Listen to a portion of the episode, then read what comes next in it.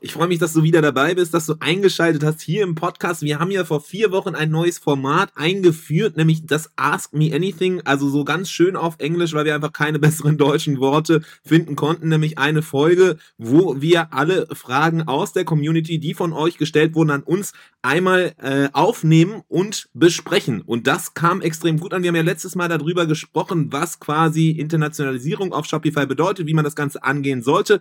Wenn du das noch nicht gesehen haben solltest, beziehungsweise viel eher gehört, weil wir sind hier ja in einem Audioformat, dann guck doch einfach nochmal vorbei. Vor grob vier Wochen, also vier Folgen zurück, haben wir darüber gesprochen. Und nach dem guten, positiven Feedback und auch den Planungen, dass wir das Ganze ja eh nochmal ein wenig aufrollen und weitere Fragen von euch adressieren, haben wir das Ganze gemacht. Und wir haben heute wieder eine neue Folge von Ask Me Anything, in der ich auf eure Fragen eingehe und darauf ein bisschen näher, tiefer reinschaue und gucke, okay, was kann man eigentlich rund um Shopify, rund um die Fragen, die ihr gestellt habt, eben machen. Wir haben viele Fragen von euch gekriegt wieder. Es ist ein wenig schwierig, die ganze so zu strukturieren, weil es natürlich sehr, sehr viele verschiedene Fragen gibt, weil es sehr, sehr viele verschiedene Detailfragen manchmal gibt, sehr viele Nischen. Aber ein Thema haben wir immer wieder gesehen, was jetzt rauskam und was man immer wieder sieht, ist generell die Frage rund um, okay, was ist eigentlich ein guter Online-Shop, was muss ich drauf äh, machen, was muss ich, worauf muss ich achten in Shopify, damit mein Shop eben nicht nur gut ist, sondern sehr gut. Und dem Thema wollen wir uns heute widmen. Wir gehen heute auf die sieben verschiedenen Dinge ein, die einen guten Online-Shop ausmachen, und die große Frage ist immer, okay, wo, wie, wie strukturiert man das, woran macht man das fest, und ähm, ja, was, was wir gemacht haben oder was ich gemacht habe, um eben hier auf die Fragen drauf eingehen zu können äh, und mal Beispiele auch wirklich geben zu können, also Inspiration, die ihr mit rausnehmen könnt und direkt gucken könnt, okay, kann ich das anwenden auf meinen Online-Shop, kann ich das direkt implementieren? Da haben wir Folgendes gemacht, und zwar äh, gucken wir einfach, man muss das Rad nicht neu erfinden, sondern wir gucken darauf, äh, was eigentlich führende Online-Shops machen, und vor allem auf Shopify gibt es ja sehr viele Direct-to-Consumer-Brands. Das heißt, was wir gemacht haben in Vorbereitung auf diese Folge ist, wir gucken uns oder wir haben uns die verschiedenen di- führenden Direct-to-Consumer-Brands hier im deutschsprachigen Raum angeguckt und auch international, um mal zu gucken, okay, was ist eigentlich gerade der Puls der Zeit, was machen verschiedene Online-Shops, und das haben wir gemacht, und es sind im Grunde sieben verschiedene Themen rausgekommen, die ich jetzt im Folge dieser äh, Episode, in dieser Folge näher drauf eingehen will, Beispiele zeigen will, sodass du hier rausgehen kannst, hoffentlich, und direkt ein paar Sachen hast, die du direkt anwenden kannst und einbauen kannst in den nächsten Tagen, Wochen äh, und Monaten. Und zwar sind es folgende sieben Sachen, nämlich einerseits der Video-Content und Visuals. Das heißt, alles, was so grafisches, visuelles und vor allem aber auch Video-Bewegtbild also angeht. Dann Social Proof, also alles, was verstra- vertrauenssteigernde Elemente sind, eben von der deinen eigenen Kundinnen und Kunden. Dann äh, als dritter Punkt Social Commerce, also die Verschmelzung zwischen Social Media und dem Online Online-Shop, das sind ja auch Themen, die wir schon in der Vergangenheit hier im Podcast angeguckt hatten. Und Nummer vier, Storytelling. Das heißt, wie kannst du eigentlich die Geschichte hinter deiner, deiner Marke, hinter deinen Produkten erzählen? Wie kannst du Leuten zeigen, was dein Produkt und deine Marke besonders macht, damit sie eben sich mit deiner Marke identifizieren können, damit sie auch äh, verstehen, warum, was dich antreibt und warum du deine Produkte verkaufst, was sie besonders macht im Vergleich zur Konkurrenz. Punkt Nummer fünf, Community Building.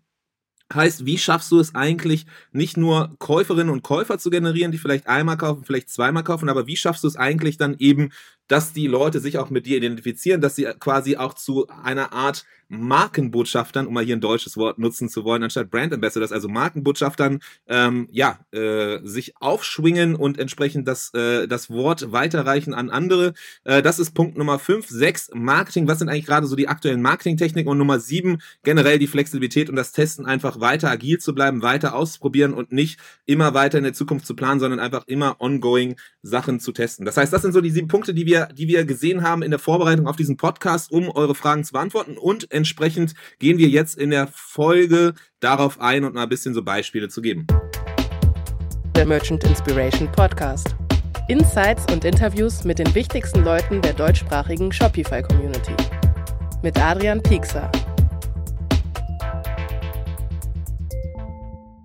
Eine weitere Werbung quasi in eigener Sache ist, dass wir ein, äh, eine Konferenz bald starten und auch ein Meetup bald haben, wo es auch um verschiedenste Punkte geht, des Shop-Optimierens, K P I-Optimierens, wie schaffst du es, deinen Shop aufs nächste Level zu heben, alles kostenlos. Das heißt, wenn du da mehr Informationen haben möchtest, dann schau doch auch mal bei w w w Punkt merchantinspiration Punkt com Slash Podcast vorbei, melde dich zu unserem Newsletter an, da erfährst du auf jeden Fall alles weitere dazu. Es ist auf jeden Fall spannend, es ist auf jeden Fall sehr viel Information, sehr viel Takeaways. Wenn du generell das Gefühl hast, dass hier so der Podcast ganz gut ist, dann Barn darfst du auf jeden Fall die Konferenz nicht verpassen, weil das ist auf jeden Fall nochmal Next Level. Das heißt, da schau einfach vorbei, melde dich zu unserem Newsletter an und ich freue mich dann, dich bald auch nicht nur in Audioformat zu hören, sondern eben auch in Videoformat zu sehen. Bis dahin, mach's gut. Bevor es losgeht, hier noch der Hinweis auf unseren engen Partner und langen Unterstützer Billbee. Billbee ist die Komplettlösung, quasi eine Allzweckwaffe, wenn du ein Multi-Channel-Händler oder Händlerin bist. Das heißt, wenn du konkret nicht nur in deinem eigenen Shopify-Shop unterwegs bist und verkaufst, sondern auch auf anderen Plattformen wie zum Beispiel Amazon, aber auch anderen Kanälen wie Etsy oder was auch immer. Billbee hilft dir auf jeden Fall, da sämtliche Prozesse im Hintergrund zu bewältigen und äh, reibungslos abzuwickeln. Das heißt, konkret hilft es dir, wenn du selber deine Päckchen noch verkaufst, schickst und auch packst, dabei dann eben das gut zu bewerkstelligen. Du kannst auch deine Warenwirtschaft exzellent darüber managen, heißt konkret auch dann vor allem die Lagerbestände zu synchronisieren. Wenn du eben Verkäufe hast, nicht nur in deinem Shop, sondern auch auf Amazon oder anderen Kanälen, dann hat Billbee auf jeden Fall immer die Übersicht und weiß, was dein aktueller, korrekter Lagerbestand ist. Du kannst generell viele von deinen Lagerprozessen automatisieren mithilfe des Tools. Und was auch wahrscheinlich spannend ist, ein Pain, aber gerade deswegen umso spannender, weil es mit Billbee zu bewerkstelligen ist.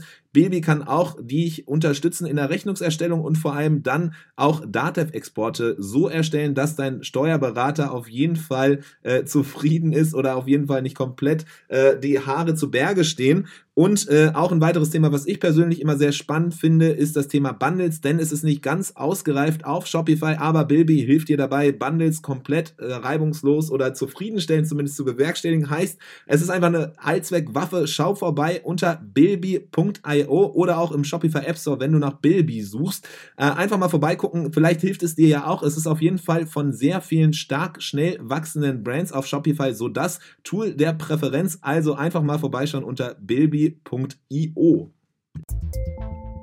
Nachdem wir jetzt ja die sieben verschiedenen Punkte einmal im Kurzdurchlauf gehört haben, gehen wir doch mal in die verschiedenen Punkte rein. Und der Punkt Nummer eins war ja Video, Content und Visuals. Das heißt, alles, was so das Visuelle angeht, aber vor allem auch die Bewegtbilder. Und das Spannende da ist, natürlich kann man auf verschiedene Themes gucken, die es in Shopify gibt, wo man öfters schon mal auf der Startseite dann selber so diese Video-Abschnitte ähm, sieht, wo dann man verschiedene Videos zeigen kann rund um die Brand. Das, das sieht man auch immer häufiger bei verschiedensten Marken. Einfach so Videobotschaften. Aber was, was ich ganz spannend finde, ist gar nicht so sehr das, was auf der Startseite passiert, sondern das, was es eben auf der Produktseite gibt, wo es Videos oder Videoformate gibt, um das Produkt zu erklären. Und das sieht man tatsächlich gar nicht so häufig, wie man es wünschen würde, denn eine Funktionalität, die vielleicht auch gar nicht so viele kennen, ist, dass es in Shopify selber integriert in der Produktgalerie die Möglichkeit gibt, Video auch hochzuladen. Das heißt, du kannst dann quasi auf der, in der Produktgalerie durch die verschiedenen Fotos swipen, wenn du auf mobil bist, und dann kommt irgendwann ein Video, was dann nochmal das Produkt im Bewegtbild zeigt. Und das Spannende, was man hier immer wieder sieht oder was ich auch immer sage, wenn Leute mich fragen, ja okay, was ist denn jetzt aber ein gutes Beispiel, um sich das mal ein bisschen besser vorstellen zu können, ist die Marke Allbirds aus den U S A, die ja äh, so quasi ähm, ja, Tonschuhe, Sneakers aus Merino-Baumwolle und verschiedensten anderen ähm, Materialien nachhaltig zusammenbringen. Die sind äh, aus den U S A gestartet. Es gibt mittlerweile auch einen Store in äh, Deutschland, in Berlin. Wenn jemand auch zum Beispiel mal das Shopify P O S in Aktion sehen will, nicht zu Paper and Tea gehen will, sondern mal in einem Fashionladen, dann einfach mal, wenn der Lockdown wieder vorbei ist, zu Allbirds vorbeigehen. Ähm, genau, und was die ganz spannend machen, ist, wenn ihr da mal auf die Produktseite geht von Allbirds, ist es super spannend, weil man einfach in, mit den einfachsten Mitteln es schafft, trotzdem äh, Video einzuarbeiten und äh, entsprechend das Produkt nochmal in, in Bewegtbild halt zu, äh, zu zeigen und sich viel besser das vorstellen kann, wie eben dieser Schuh in äh, Aktion aussieht, wenn man damit geht. Äh, und was, was dann eben passiert ist, dass eine Person einfach von links in dem gleichen Setting, das heißt, wenn man das gleiche Fotoshooting macht, wie man auch seine eigenen anderen Produkte eben fotografiert, dass man da einfach seine Handykamera zum Beispiel rausnimmt und einmal so zehn, fünfzehn Sekunden ein Video macht von dem der Person, dem Model zum Beispiel, das dann eben von links nach rechts einmal durch den Bildschirm durchläuft, einmal stehen bleibt, die Schuhe kurz zeigt, sich mal ein bisschen dreht und dann wieder rausgeht. Also super simpel, es muss noch nicht mal die Person zu sehen sein, sondern der Fokus sollte natürlich auf das Produkt sein. Das heißt, man kann auch einfach ein Close-Up machen. Und das Spannende ist, es braucht gar nicht viel, sondern die Person geht einfach rein, dreht sich kurz und geht wieder raus. Warum macht es Sinn? Weil man einfach nochmal viel besser als eben auf Fotos überhaupt möglich das ganze Produkt in Aktion sieht.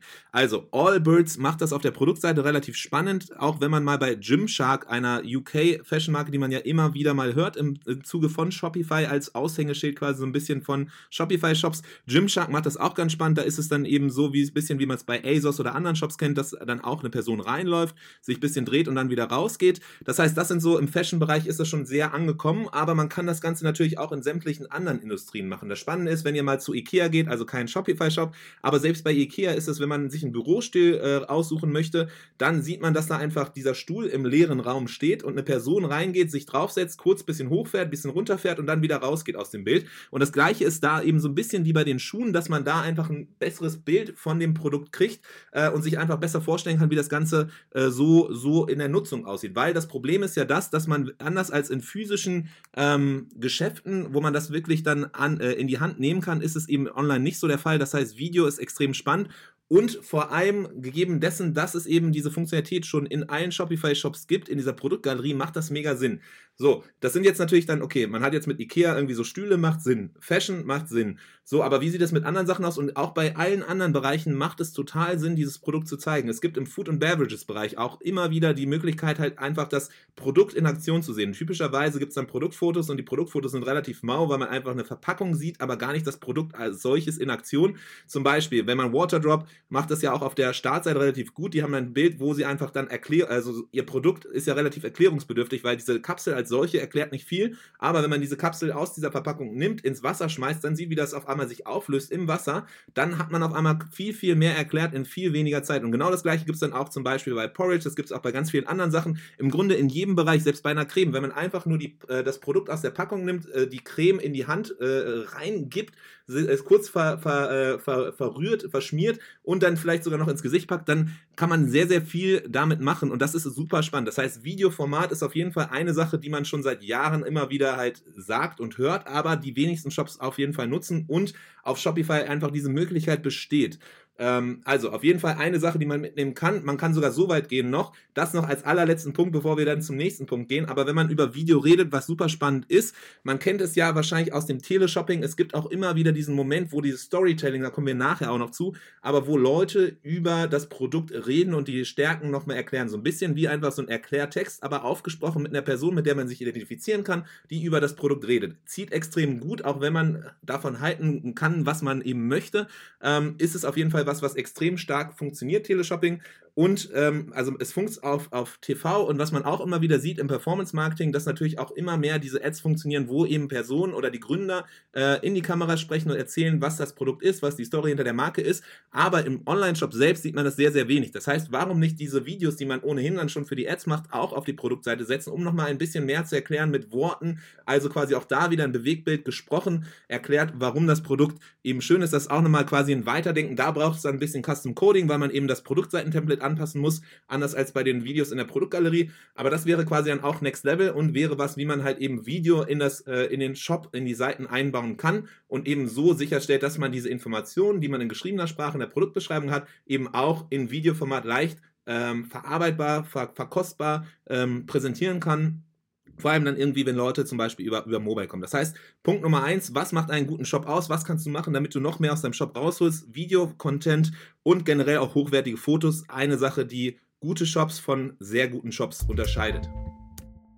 Kommen wir zu Punkt Nummer zwei, Social Proof. Social Proof, was ist das? Was kann man sich darunter vorstellen? An sich das allererste, woran man denkt und das typischerweise gemeint ist, wenn man über Social Proof redet, sind die Produktbewertungen. Das heißt, man kommt auf die Produktseite eines Produktes, über das man sich vorstellen kann oder nachdenkt, das zu kaufen und dann geht man ein bisschen weiter runter auf der Seite und kommt dann irgendwann in einen Bereich, wo verschiedene andere ehemalige Kundinnen und Kunden darüber schreiben, was ihre Erfahrung mit dem Produkt war. Klassischerweise kann das sowas sein wie: Hab das Produkt gekauft, war super, fünf Sterne. Kann es weiterempfehlen. Das ist so ein Einzeiler, der ist schon mal ganz gut, weil es eben zeigt und suggeriert, dass andere Leute im Shop das Produkt schon mal genutzt haben. Du bist also nicht der Erste und es scheint wirklich, dass dieser Shop das Produkt nach, äh, verschickt, dass das Geld wirklich, das ich äh, dem Shop gebe, auch äh, gut genutzt ist, dass da auch das kommt, was eben versprochen wird. Das ist so das allererste, weswegen Social Proof so extrem wichtig ist. Denn das Ziel am Ende ist, dass das Vertrauen in den Shop gesteigert wird. Und deswegen ist Social Proof so wichtig.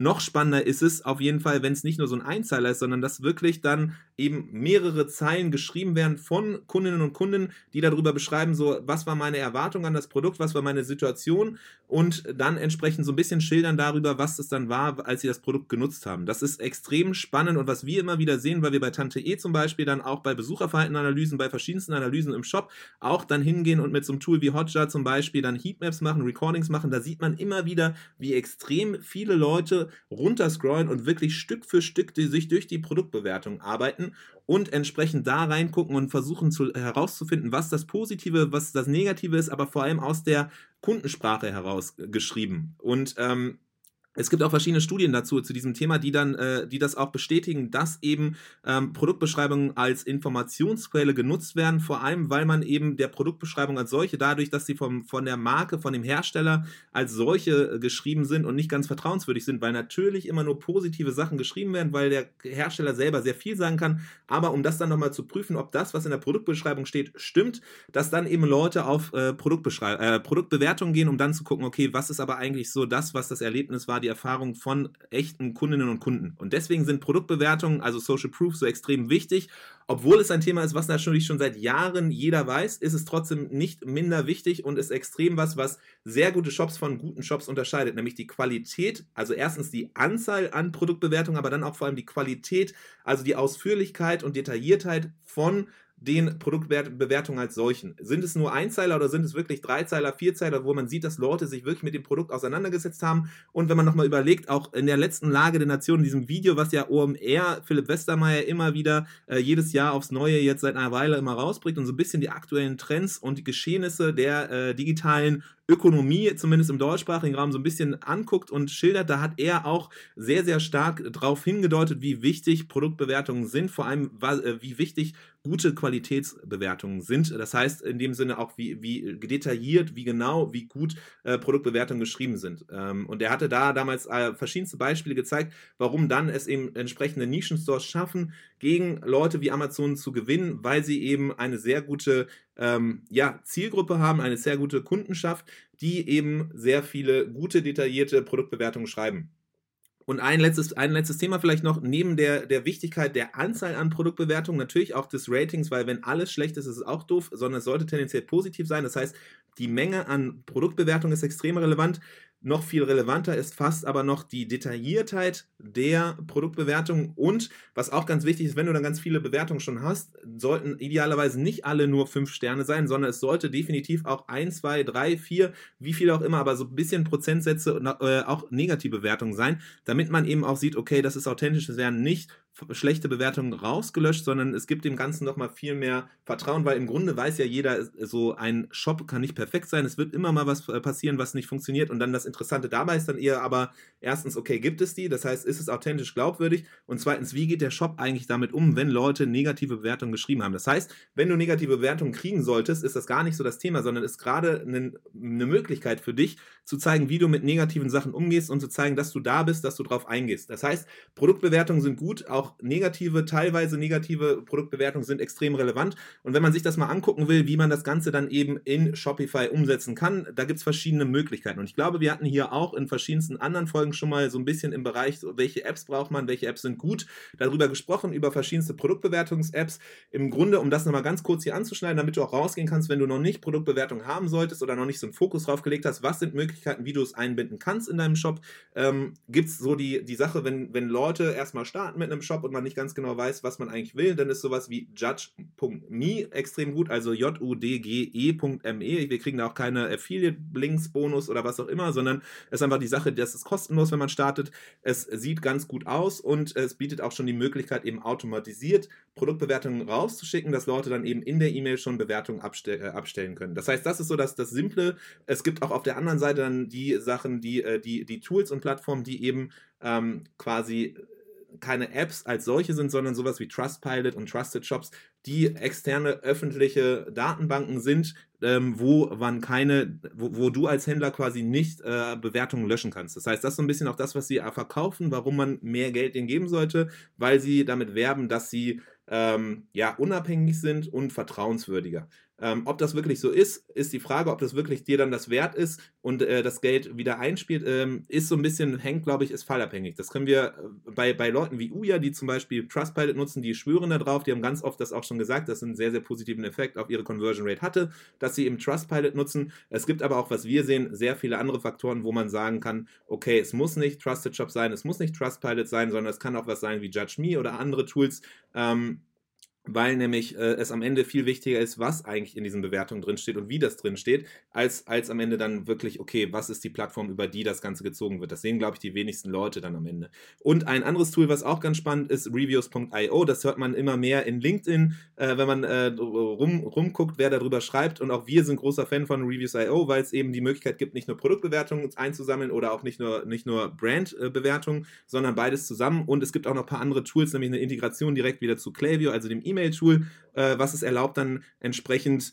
ähm, ja, ähm, basierend auf eben den Bewertungen, die Leute geschickt haben, äh, bestimmte Automatisierungsstränge rauszuschicken. Das heißt, wenn jemand was Negatives bewertet hat, dann kann man sofort eine automatisierte E-Mail aus dem Kundensupport schicken und nachfragen, was denn los war, um dann direkt da einzulenken. Und äh, das Gleiche natürlich auch im Positiven. Man könnte rein theoretisch auch Segmente anlegen, die man dann rüberspielt an Facebook, um dann Lookalike-Audience zu bauen. Das wird jetzt sehr, sehr viel, da gehen wir zu sehr ins Detail vielleicht, aber es gibt verschiedenste Tools auf Shopify, mit denen man eben Produktbewertungen extrem gut und einfach einsammeln kann, und es ist was, was man auf jeden Fall sich überlegen sollte, das in den Shop einzubauen, wenn du es noch nicht ha- äh, haben solltest. Und wenn du mal gucken willst, wie das Ganze dann aussieht auf verschiedenen Shops, so ein Buckle and Seam hat auf jeden Fall ähm, ein Tool, was man nutzen kann. Tr- äh, es gibt Uya, es gibt Vai, es gibt verschiedenste andere Shops, die alle eben Produktbewertungen einbauen. Man sieht es ganz oft, so ein Pumperexon zum Beispiel hat auch dann Trusted Shops, und es gibt auch verschiedenste andere, die verschiedenste Tools nutzen. Also schau einfach mal vorbei. Punkt Nummer zwei, Social Proof, extrem wichtig für einen guten Job. Der Merchant Inspiration Podcast. Jede Woche eine neue Folge. Abonnier ihn und verpass keine Folge. Kommen wir zu Punkt Nummer drei. Das ist Social Commerce. Was ist genau Social Commerce, beziehungsweise was kann man sich darunter verstehen? Im Grunde ist es ein wenig diese Verschmelzung zwischen den sozialen Medien und dem Online-Shop bzw. dem Verkaufen von Produkten. Und wir haben ja hier im Podcast auch schon sehr oft drüber gesprochen, und äh, mit den verschiedenen Marketingpersonen und Experten, die hier schon waren, haben wir immer wieder, kamen wir zum Schluss, okay, eigentlich muss es so sein, dass diese zwei Welten, nämlich den Online-Shop und die sozialen Medien, miteinander viel, viel mehr verschmolzen werden sollten, sodass es nicht einen Bruch gibt, äh, sondern eine zusammenhängende User-Journey quasi, dass man äh, mit der Ad startet und dann genau das, was man eben, äh, das Gefühl, was das Look, der Look and Feel, den man kriegt, und die ganzen Botschaften, die gebracht werden auf den Ads, dass die eben dann auch weiter, weiterkommen und wieder äh, gesehen werden können auf den Shop-Seiten. Und da ist es sehr spannend, mal zu gucken, was es eigentlich auf Shopify gibt, um das zu machen, damit man auch kosteneffizient eben da das, das Ganze hinbekommt. Und eine spannende Sache ist, ähm, ist ein Tool, beziehungsweise wenn man sich mal so bestimmte Shops anguckt, wie die das schaffen, nämlich die sozialen Medien, dass diese, diese Instagram-Welt auch weiter ähm, in den Shop reinzubringen. Und äh, da ist immer ein Beispiel, was ich mal ganz gerne zeige, ist Pura Vida Bracelets. Das ist eine, ein amerikanischer Shop, der ähm, so Armbänder äh, verkauft, also erstmal was, wo man denkt, so, okay, ist das jetzt irgendwie was Cooles, ist das irgendwie so, so mega groß, aber es ist so eine klassische Brand, die eben auf, über Instagram gewachsen ist und extrem groß und erfolgreich geworden ist. Eine andere Marke, die das extrem gut macht, ist M V M T Watches, also M V M T Watches, die sind eine äh, Armbanduhrmarke, die sind, glaube ich, äh, nicht mehr tatsächlich auf Shopify unterwegs, waren lange Zeit auf Shopify, sind es jetzt nicht mehr, aus irgendeinem Grund gewechselt. Ähm, wenn man sich mal im deutschsprachigen Raum welche angucken will, Marken, die das extrem gut machen, Pure Relay, die waren ja auch jetzt vor kurzem bei uns hier im Shop, die machen das auch sehr elegant und sehr gut, wie sie eben es schaffen, diese Social-Media-Welt und die Online-Shop-Welt miteinander zu verknüpfen. Was machen die? Ähm, was, was mega spannend ist und was super simpel ist in der, in der Idee als solche, ist, dass sie es schaffen, diese Instagram-Feeds, also diesen User-Generated Content, also Fotos, die von der Zielgruppe bzw. den Kundinnen und Kundinnen selbst gemacht wurden, die das Produkt zeigen, in Aktion, in einem authentischen Rahmen, das dann hochgeladen haben auf Instagram und die Marke vertaggt haben, also verlinkt haben, sodass dass dann eben ähm, du als, als Brand auch siehst, wenn dein Kunde, deine Kundin das gemacht hat, dass man das eben nicht nur auf der Instagram-Seite lässt, sondern rüberholt in den Shop, sodass dass auch viel, viel mehr andere Leute sehen. Das ist im Grunde so ein bisschen, wir haben ja eben über Social Proof gesprochen und die Wichtigkeit eben von Produktbewertungen, von Kundenstimmen, die etwas über das eigene Produkt sagen. Und im Grunde ist ja dieses, diese Idee, dann Instagram-Fotos zu zeigen und reinzuholen in den Shop, gar nichts anderes, sondern ist im Grunde Produktbewertungen, aber anstatt in geschriebener Sprache in Fotosprache. Denn ähm, was, was man da sieht, wenn man sich diese Shops anguckt, zum Pura Vida Bracelets, da geht man auf eine Produktseite drauf und dann ist unter den Produktfotos der Produktfotogalerie, den Produktbeschreibungen, ein, ein so ein Abschnitt, wo nochmal steht Styled on Instagram oder as seen on Instagram, und dann sind da verschiedene Fotos, die aber nicht vom Shop kommen, sondern die, die von Kundenseite aus gemacht sind, wo man dann eben reale Kunden sieht, die das Produkt nutzen. Mega spannend, weil es einfach nochmal viel, viel mehr dieses Produkt auch in Aktion zeigt, aber eben auch nicht gestagte Fotos, sondern Fotos, die wirklich von wahren Kundinnen und Kunden gegeben sind. Das heißt, das ist mega spannend. Die Frage ist jetzt natürlich, okay, das hört sich erstmal gut an, so würde ich gerne machen. Ähm, wie kann man das Ganze machen? Da gibt es auch Tools, die eben das ermöglichen. Ein Tool, was in den U S A extrem groß ist und äh, im Grunde alle führenden Shops, auch so Pura Vida Bracelets, M V M T Watches und so genutzt haben, ist Foursixty. Ähm, Das ist auf jeden Fall ein Tool, was, wo, wovon ich weiß, dass auf jeden Fall die großen Marken auf Shopify nutzen. Aber äh, Problematik an der ganzen Sache ist Datenschutz in Europa, vor allem in Deutschland, ein Thema. Deswegen ähm, ist das Tool Foursixty da nicht so gut, sondern was man da nutzen sollte im deutschsprachigen Raum ist Squarelovin. Ist, ein, äh, ist kein deutscher Name, ist ein englischer Begriff, aber es ist so das Tool, was auf jeden Fall alle ähm, führenden deutschen Shops und Marken, die eben damit arbeiten, auf jeden Fall nutzen. Squarelovin hat die gleiche Funktionalität. Du hast im Grunde im Hintergrund in diesem Tool eine Datenbank, wo du dann die verschiedenen Fotos von Instagram siehst, wo du die in den Fotos dann taggen kannst, okay, hier in diesem Foto ist folgendes Produkt A zu sehen, in dem hier Produkt B, und dann entsprechend wird automatisch dann, kannst du sagen, okay, das möchte ich gerne, dass gezeigt wird, das möchte ich gerne, dass gezeigt wird, und dann wird automatisch dieser Feed im Shop gefüllt mit den eben von dir bestimmten Fotos. Und so schafft man es dann, dass du, wenn, wenn eine Besucherin, ein Besucher durch deinen Shop geht, eben diese verschiedenen individuellen Instagram-Feeds sieht. Wenn du eine eigene Warenkorbseite, eine fixe Warenkorbseite hast, könntest du es sogar so machen, dass dann im Warenkorb ein Feed generiert wird mit Instagram-Fotos von den Produkten, die nur in dem, Produ- äh, in den, in dem Warenkorb sind. Und das ist halt auch mega spannend, mega stark, ist ein Tool, was extrem hilft und einfach ist, Social Commerce, also die Welt zwischen sozialen Medien und Online-Shop zu verschmelzen und gleichzeitig nochmal User-Generated Content, also ähm, ja, Inhalte von Kundinnen und Kunden gemacht, bei dir im Shop einzubinden. Extrem starke Sache, weil es einerseits soziale Medien und Shop verbindet, aber auch eben Social Proof weiter in deinem Shop äh, herstellt. Ist natürlich die Sache, wenn du du brauchst, um, um eben einen starken Instagram-Feed zu haben und dieses Tool zu nutzen, brauchst du natürlich dann auch entsprechend ein Produkt, was sehr emotional geladen ist, was sehr fotogen ist und vor allem auch dann eben eine Community, die ähm, oder eine, eine starke Community, eine starke äh, Zielgruppe, die auch auf Instagram und den Kanälen unterwegs ist, weil sonst, wenn es keine Fotos gibt, die gemacht werden regelmäßig von deiner Zielgruppe, dann hast du natürlich auch nichts, was du verlinken kannst. Das ist natürlich die, die notwendige Bedingung, um das Ganze zu nutzen, aber wenn du das hast, gegeben, du hast eine Community gegeben, du hast diese, diese äh, Interaktion schon, du hast viele Leute, die dein Produkt ähm, äh, ja, taggen und auch hochladen, dann ist das auf jeden Fall eine extrem spannende Sache, die du dir definitiv angucken solltest. Ein Tool, eben auch hier Hier äh, machen wir kein Product Placement, sondern ist einfach eine Sache, die wir gesehen haben, dass viele nutzen. Squarelovin. Guck dir das mal an, ist auf jeden Fall was Spannendes.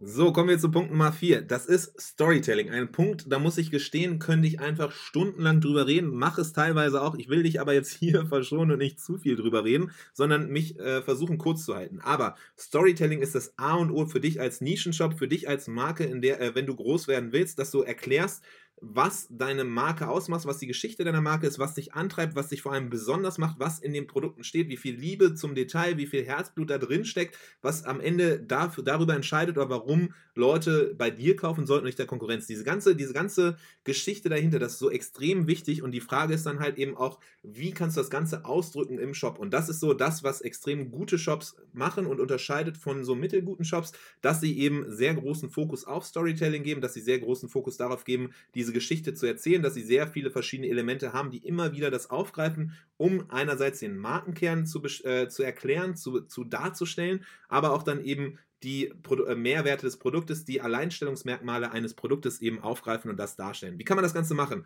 Also, eine Sache, die wir immer wieder sehen, auch wenn wir Health-Checks machen und Analysen fahren bei verschiedensten Shops, ist, dass viel zu wenig Fokus eben auf dieses Storytelling auf der Über-uns-Seite gelegt wird und den ganzen Bereichen dahinter, um Einblicke zu geben, wie das Produkt hergestellt wird, was die Lieferkette ist, wie quasi der Erstehungsprozess oder Entstehungsprozess von dem Produkt ist und was so die, die Auswahl an Materialien, was die Inhalte und so weiter angeht. Das heißt, extremer Fokus sollte auf jeden Fall gelegt werden auf eine Über-uns-Seite, die nicht nur eben in diesem klassischen Shopify-Look ist, wo du ein so ein Word-Dokument quasi hast und dann Text runterschreiben kannst, vielleicht mal ein Foto einfügen kannst und dann wieder Text, sondern von Beginn an auf jeden Fall ein visuell ansprechendes, da wären wir wieder beim ersten Punkt, den wir genannt hatten, aber eine visuell ansprechende Seite, die einfach erklärt und darstellt, einfach äh, äh, verkostbar quasi, warum, was, was sich antreibt und was deine Marke ist und was deine Marke ausmacht.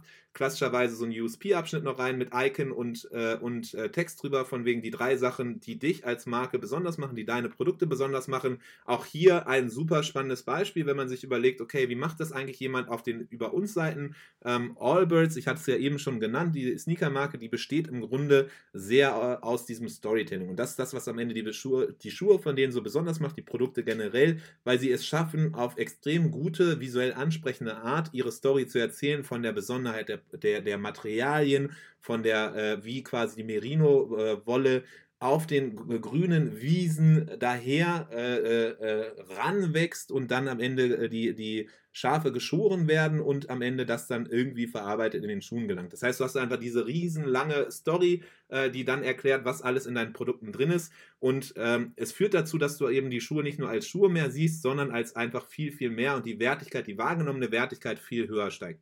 Ähm, Und das ist auch so das Klassische, was wir immer sehen, dass äh, generell, wenn man Umfragen macht, wenn man äh, Kundenstimmen hört und versucht zu verstehen, was so die typischen Barrieren sind, dann sind es meistens immer zwei Sachen. Das eine ist, man kann es nicht äh, fühlen, man kann es nicht ausprobieren. Das ist immer die eine große Barriere, die wir immer in allen Shops sehen, wenn wir mit Kunden sprechen. Und das andere ist, dass es eben der hohe Preis ist. Der hohe Preis, da kann man immer sagen, ja okay, es ist halt einfach ein teurer Preis, aber wenn, der, wenn das als Grund genannt ist, dann ist eigentlich eher so, die, die, der wahrgenommene Wert ist zu niedrig. Das heißt, wie kriegst du es hin, dass der wahrgenommene Wert höher ist, damit der Preis entsprechend, damit der, die, ja, die, die Marge des, des Wertes quasi noch höher ist als der Preis?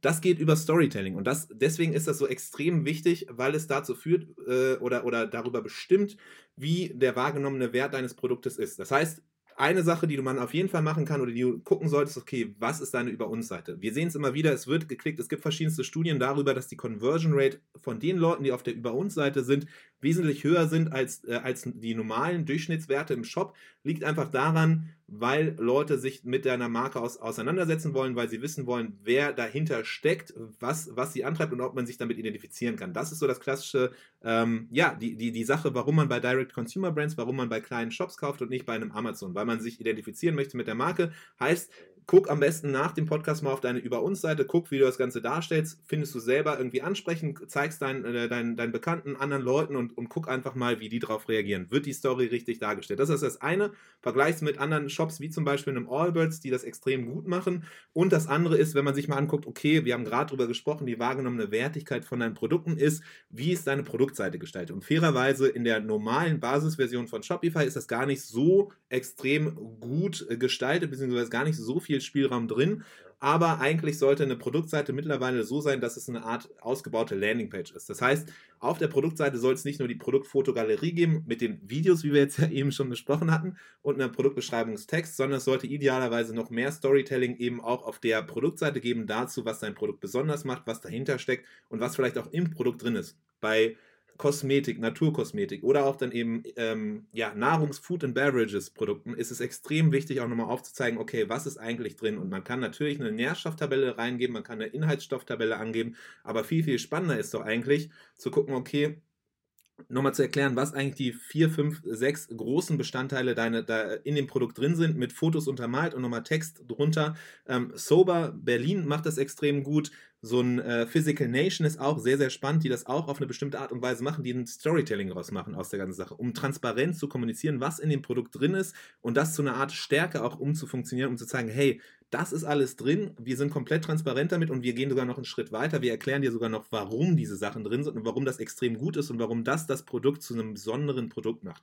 Heißt, ähm, Produktseiten ausbauen, und äh, fairerweise kommt da dann Custom Coding ins Spiel, das geht sonst relativ schwierig, man kann da dann eben entsprechend die Produktseiten erweitern, man kann da weitere Fotos, Texte individuell einarbeiten, das ist sonst so erstmal mit Shopify standardmäßig nicht gegeben, aber du kannst über Produkt Metafields und der Metafield App und ein bisschen Custom Custom Coding sehr, sehr viel erreichen und wir haben da echt spannende Sachen schon gebaut.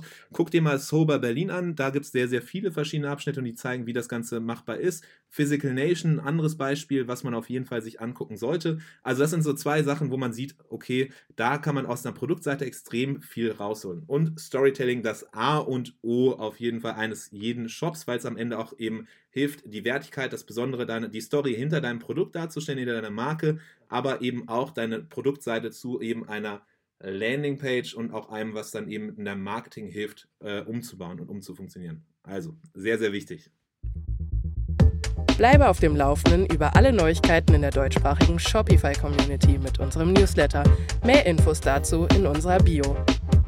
So, wir sind schon quasi über dem Bergfest. Wir sind bei Punkt Nummer fünf und das ist Community Building. Wir haben es eben schon an, angekündigt beziehungsweise immer wieder zwischen den Zeilen äh, rausklingen lassen, wie wichtig es eigentlich ist, dass du nicht nur ein Online-Shop bist, dass du nicht nur deine Story erzählst, dass du nicht nur eben dann irgendwie bestimmte Elemente in deinen Shop einfügst, sondern es ist viel, viel mehr, was dahinter steht und was dazu führt, dass dein Shop am Ende eben auch konvertiert und am Ende auch ein extrem gut funktionierendes Konstrukt ist, was dir auch am Ende Umsatz beschert. Und das ist nämlich Community Building.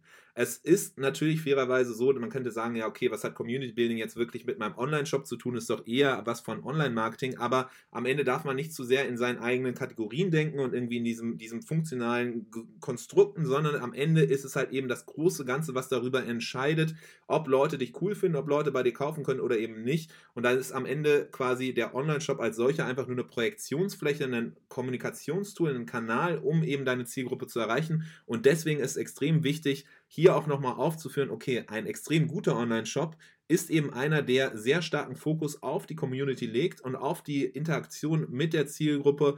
Und genau, das ist einfach extrem relevant. Und wenn man sich mal in Erinnerung ruft, wer hier alles in den letzten Monaten und äh, dem letzten Jahr quasi bei uns im Podcast war, dann merkt man immer wieder, bei Direct-to-Consumer-Brands ist das so der extreme Fokus. Community-Building ist das A und O. Die Interaktion, die Kommunikation mit der Zielgruppe ist einfach extrem wichtig. Wie kriegt man das hin? Ein gutes Beispiel ist auf jeden Fall Uya, die ja Periodenunterwäsche machen, die extrem schnell wachsend sind, die extrem starken Fokus von Beginn an, von quasi Tag null bzw. Tag minus eins schon immer auf Community Building gelegt haben, auf die Interaktion, die äh, entsprechend im Austausch sind, Feedback von der Zielgruppe sich einholen ähm, und auch sehr stark über Instagram zum Beispiel dann eben dieses Storytelling machen, aber auch eben Einblicke geben hinter die Kulissen von dem Unternehmen und was es eigentlich bedeutet, Female Entrepreneurs zu sein, was es bedeutet, Entrepreneurship generell zu machen, was es bedeutet, ähm, einen Ma- Markt aufzurütteln und darüber ganz transparent quasi so eine Art Videotagebuch zu machen als Gründerin. Das ist auf jeden Fall super spannend, ähm, sich mal anzugucken, wie man Social Media nutzen kann, wie man Instagram nutzen kann, um den direkten Austausch, den direkten Draht mit der Community zu machen, auch immer wieder solche, nicht nur Stories zu posten, sondern auch immer wieder Polls zu machen, Umfragen zu machen und entsprechend Themen aufzugreifen, die relevant für die Zielgruppe sind, mit der sich dann eben Leute identifizieren können. Anderes Beispiel, Buckle and Seam hatte ich eben auch schon genannt, die es auch extrem spannend machen, auf eine andere Art und Weise auch hier eine Community aufzubauen, Leute um sich zu scharen, um die Marke zu scharen, die eben auch an komplett das glauben, was die Marke macht und entsprechend sich auch damit zu identifizieren und quasi auch zu Markenbotschaftern zu werden. Die haben so ein Crowd, Crowd-Invest gemacht. Auch da war ja ähm, hier bei uns im Podcast der Gründer, der entsprechend darüber so ein bisschen erklärt hat und gezeigt hat, was sie eigentlich gerade machen. Also auch super spannend. Und da gibt es sehr, sehr viele verschiedene Beispiele, wie Community Building geht. Wildling Shoes, auch eine spannende Sache, wie das Ganze eben funktioniert. Und ganz, ganz viele andere Brands. Also hört einfach mal durch die verschiedenen Podcasts hier durch und dann werdet ihr immer wieder sehen, der rote Faden, der die extrem guten Direct-Consumer-Brands, diejenigen, die schnell wachsen, eben äh, von anderen ab, äh, ab äh, unterscheidet und absondert, ist eben Community-Building. Ähm, und dabei würde ich es auch quasi belassen. Das ist einfach so, es ist ein, das A und O, es sind quasi Fundamente, die äh, genutzt werden müssen, weil sie eben am Ende auch da reinspielen, Ob, äh, gute, ob du gute Produktbewertungen kriegst, weil je mehr du einen engen Draht zu deiner Zielgruppe hast, desto mehr werden sie sich auch Mühe geben, Produktbewertungen zu machen. Je mehr du Community hast, die eben stark ist, desto mehr werden sie auch dann Instagram-Bilder hochladen, beziehungsweise auf andere Art und Weise Testimonials machen. Und auch gleich, wenn wir zu Marketing-Sachen noch kommen, was man alles machen kann, auch da, je besser du den Draht zu deiner Zielgruppe hast, desto mehr funktioniert eben all sowas. Ähm, auch Sachen wie Loyalty-Programme funktionieren extrem gut, wenn du eine gute Community hast, weil es einfach Anreize setzt, ähm, dass deine Zielgruppe bei dir kauft, dass sie dann le- da Leute weiterempfiehlt, dass sie verschiedenste andere Sachen macht. Funktioniert aber eben nur, wenn du eine Community hast. Wenn du Leute hast, wenn du nur wirklich abzielst auf Transaktionen, wenn du nur darauf abzielst, bestimmte Sachen zu verkaufen, das ist was, was nicht nachhaltig ist, sondern du solltest überlegen, okay, wie schaffe ich es halt irgendwie, Die, die, die, die Zielgruppe anzusprechen, wie schaffe ich es, eine bestimmte Vision zu kreieren, mit der, mit der sich dann eben die Leute identifizieren können. Dann kannst du das wiederum nutzen für Storytelling, auf deine Über-uns-Seite zu äh, positionieren und so weiter. Das heißt, einfach ein massives Fundament, und dabei belasse ich es jetzt wirklich. Das ist der Punkt Nummer fünf, also Community Building, A und O in der heutigen Zeit. So, kommen wir zu Punkt Nummer sechs, das ist Marketing. Da kann man sich jetzt auch fragen, ja okay, was hat Marketing jetzt eigentlich mit meinem Online-Shop zu tun? Aber genau das Gleiche, was ich eben gesagt hatte, bei Community Building gilt auch für das Thema Marketing. Es ist einfach am Ende die Art und Weise, die Leute, die du in deinen Shop holst, die Leute, die du ansprichst, äh, die du quasi in Kontakt bringst mit deiner Marke, die entscheiden natürlich auch darüber, ähm, was für ein Bild sie von deinem Shop haben und entsprechend, ob dein Shop gut ist oder eben nicht. Das heißt, ein extrem guter Online-Shop macht auch extrem gutes Marketing, weil sie einfach diesen roten Faden von vorne bis hinten einmal durchdacht haben, weil sie einfach diese Customer Journey, diese User Journey von vorne bis hinten einmal durchdacht haben und es immer eine konsistente Phase, quasi Weg ist, der, durch den das alles geht. Deswegen Online-Marketing, was, was extrem viele Direct-Consumer-Brands extrem gut machen, und da wollte ich jetzt mal auf ein äh, paar bestimmte Sachen eingehen, die extrem gut funktionieren, was wir auch immer mehr sehen, auch in der Arbeit mit unseren Kundinnen und Kunden, was immer mehr äh, die Tendenz ist, nämlich in Drops zu denken. Das heißt, so klassischerweise Äh, ist es ja so, dass Online-Shops typischerweise eine bestimmte ähm, ja, Kategorie haben, eine bestimmte Kollektion haben, und die ist dann einfach im Shop. Das heißt, ich habe hier meine, wenn man im Fashion-Bereich ist, ich habe hier meine, meine Sommerkollektion, und die ist halt einfach drin. Die wird irgendwann gestartet und dann ist sie da und dann kann man sich das kaufen, und irgendwann ist dann eben der Sommer vorbei, dann kommt der Winter und dann kommt eben die Winterkollektion. So. Genau das Gleiche gilt natürlich dann auch im Food and Beverages-Bereich, das gilt genauso in anderen Bereichen, in der Kosmetik und Co. Äh, man hat seine bestimmten äh, Produktkategorien, es kommt dann irgendwann ein neues Produkt auf den Markt. Das bewirbt man dann natürlich auch, aber es ist nicht so dieses große Zelebrieren von diesem einen Moment, dass man lange Zeit anteasert und sagt so, hey, nur noch sieben Tage, dann kommt jetzt die neue Kollektion rein, und irgendwie man zeigt kleine, kleine äh, Vorschauen darüber, okay, das ist jetzt der, so sieht der Ärmel aus von dem neuen Produkt, aber ich möchte nicht alles jetzt erstmal zeigen, sondern man macht so Stück für Stück, dass man so eine Spannungskurve aufbaut bis zu dem Tag X, wann das Produkt quasi gedroppt wird, wann das Produkt rausgebracht wird, dieser Produktlaunch quasi zelebriert wird zu einem großen Ding, was schon über lange Zeit über E-Mail-Marketing, Social Media und sonst was eben kommuniziert wird. Das war lange Zeit nicht so der Fall, aber wir sehen immer mehr, dass das extrem gut funktioniert, dass es extrem spannend ist und einfach ein extrem großer Hebel ist für Online-Shops, für Direct-Consumer-Brands, vor allem für Shopify-Shops, mit Drops zu arbeiten. Nämlich genau dieses Spannungskurve aufbauen, lange, langsam anteasern, äh, erwähnen, dass dann eben irgendwann dieser Tag kommt, wenn das neue Produkt kommt, und mit Hilfe von sehr, sehr vielen verschiedenen Drops immer weiter ähm, quasi Neues zu kreieren, Neuigkeiten zu generieren im Shop, anstatt viele Produkte auf einmal äh, in wenigen Phasen im Jahr zu, rauszubringen, sondern immer Stück für Stück neue Produkte zu releasen und dadurch dann immer wieder diesen Spannungsbogen aufzubauen. Eine, eine Marke, die es extrem spannend macht, ist Cenormal, die im Grunde das Ganze auf die Spitze treiben. Ähm, die sind ja, äh, die Mar- es ist eine Fashion-Marke, die von dem Sch- äh, schwedischen Influencer John Olsen gestartet wurde, ins Leben gerufen wurde. Wir hatten ja hier auch den Christian Gossens, der ja ähm, der quasi Kopf dahinter so ein bisschen ist, der, der, der da hilft, das Ganze auszuführen, die Shops aufzusetzen. Der war ja auch schon mal bei uns hier im Podcast dabei und hat darüber berichtet. Ähm, und das ist einfach absurd, wie innerhalb von wenigen Minuten Tausende von Produkten verkauft werden. Das ist einfach Wahnsinn. Und, äh, und dann eigentlich wieder der Shop zu ist, weil sie einfach gar keine anderen Produkte, Produkte mehr auf Lager haben. Das heißt, so die meiste Zeit, wenn man eben auf den Shop guckt und wenn wir immer mal irgendwelchen anderen Interessenten und Kunden, den, den Shop äh, gezeigt haben, beziehungsweise gesagt haben, ja, äh, Cenormal ist ein super spannender Case, gehen die auf die, Produ- auf die, auf die Shop-Seiten, sehen gar nichts anderes, außer diese Passwortseite, und denken sich so, ja, okay, was ist das jetzt hier eigentlich? Aber ähm, das Spannende ist, weil sie eben Sie, sie haben die meiste Zeit den Shop zu, weil sie eben in diesen Drops denken und das verkaufen in diesen Drops. Äh, heißt, es gibt einen Tag X, da werden die Produkte an den Markt gebracht und dann äh, wird schnell die ganze Stimmung auf, aufgeheizt, bis äh, dass dann eben auch in kürzester Zeit diese Produkte verkauft werden. Ähm, man muss es nicht so machen wie Cenormal, dass man wirklich dann irgendwie den Shop zu hat für die meiste Zeit und dann irgendwie einfach nur in so ein paar Phasen, wenigen Tagen im Jahr alles abverkauft, sondern man kann es ja auch in eine Mischung machen, dass man immer wieder besondere Kollektionen macht, dass man bestimmte ja, Produkte launcht, dass man auch dann anstatt einfach zwanzig Produkte auf einmal zu launchen, immer wieder phasenweise neue Produkte ins Leben ruft und dadurch dann eben auch wieder hier und deswegen auch hier wieder die Community, dass man dann über E-Mail-Marketing, über Social Media, über verschiedene Kanäle mit der Community eben diesen Kontakt hat und immer Stück für Stück wieder Neuigkeiten kreiert. Das heißt, Drops sind eine Sache, die auf jeden Fall extrem spannend sind im Marketing. Eine andere Sache, die man im Marketing sieht, die extrem viele Direct-to-Consumer-Brands machen, ist sogenannte Co-Creation. Was, das heißt, man arbeitet zusammen mit anderen. Das kann entweder sowas sein, dass man mit, zusammen mit Influencern ähm, bestimmte Kollektionen kreiert, so wie Stilnest zum Beispiel, die ja extrem groß daraus geworden sind. Auch ein Shop, der oder eine Marke, die auf Shopify läuft, Stilnest, die eben zusammen mit Influencerinnen und Influencern zusammen dann Schmuckkollektionen gelauncht haben und darüber groß wurden. Aber es kann auch sowas sein wie, wie zum Beispiel dann eben Wildling Shoes, die Co-Creation quasi mit der Community zusammen gemacht haben, indem sie Wettbewerbe gemacht haben, wo die eigene Zielgruppe neue Designs oder Designvorschläge einreichen konnten und entsprechend dann Ähm, da, äh, auch abstimmen konnten, welches die schönsten Designs sind und am Ende das, die, der, der Top-Gewinner äh, äh, eben entsprechend dann auch in Realität umgesetzt wurde. Das heißt, das Spannende hier an dieser Co-Creation ist einerseits, dass natürlich auch da wieder die Community, diese Interaktion besteht und dann abgeholt wird von, von Beginn an und sich identifiziert und dann, wenn das Produkt quasi auf den Markt kommt, auch schon längst die ganze Story dahinter weiß und auch sich viel, viel mehr damit identifiziert und am Ende auch sagt so, hey, ich will das Produkt haben, weil ich einfach Teil von dieser ganzen Reise von vorne bis hinten war. Deswegen ist Co-Creation super spannend.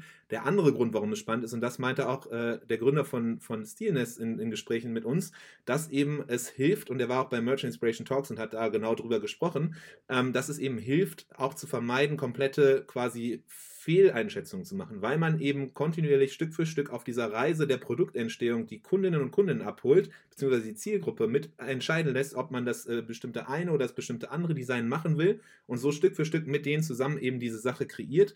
Hilft es natürlich auch, Research zu machen währenddessen und zu vermeiden, dass man am Ende in eine Richtung steuert, die komplett an der Zielgruppe vorbei ist. Das heißt, Co-Creation auf jeden Fall eine super spannende Sache, entweder wie im, im Sinne von Stilnest, dass man es mit besonderen Influencerinnen, Influencern oder Leuten mit Reichweite oder bestimmten besonderen Personen macht oder eben sogar wie so ein Wildling Shoes oder andere direkt mit der Zielgruppe zusammen.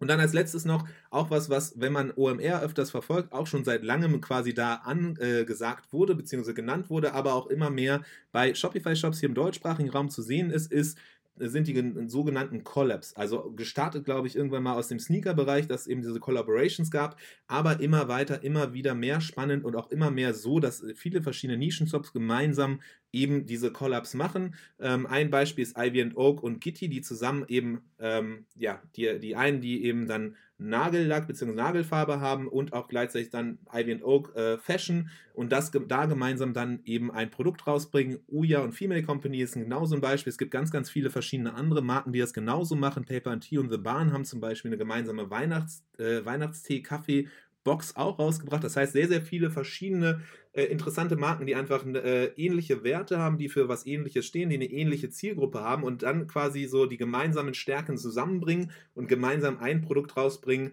äh, an ihre Zielgruppe, die Pro- Zielgruppe quasi erweitern mit eben der Idee, dass man sich die Zielgruppe teilt und gemeinsam dann mehr vom Kuchen auch am Ende hat. Und das ist auch was, was auf jeden Fall extrem spannend ist und was man immer, immer mehr sieht und auf jeden Fall auch eine Sache ist, über die du dir Gedanken machen könntest. Was sind Marken, die für was Ähnliches stehen, die eine ähnliche Zielgruppe haben, mit denen man eben gemeinsam dann coole gemeinsame Produkte machen kann. Also Collabs, äh, ein weiterer Teil von Marketing. Wenn wir jetzt nochmal ganz kurz gucken, okay, was, worüber habe ich jetzt die letzten sieben Minuten geredet im Marketing? Also Drops, eine Sache, um einfach immer weiter Neuigkeiten und Neues zu generieren, das man nutzen kann, um mit, den, mit der Kundschaft zu, zu kommunizieren über Social Media oder auch E-Mail.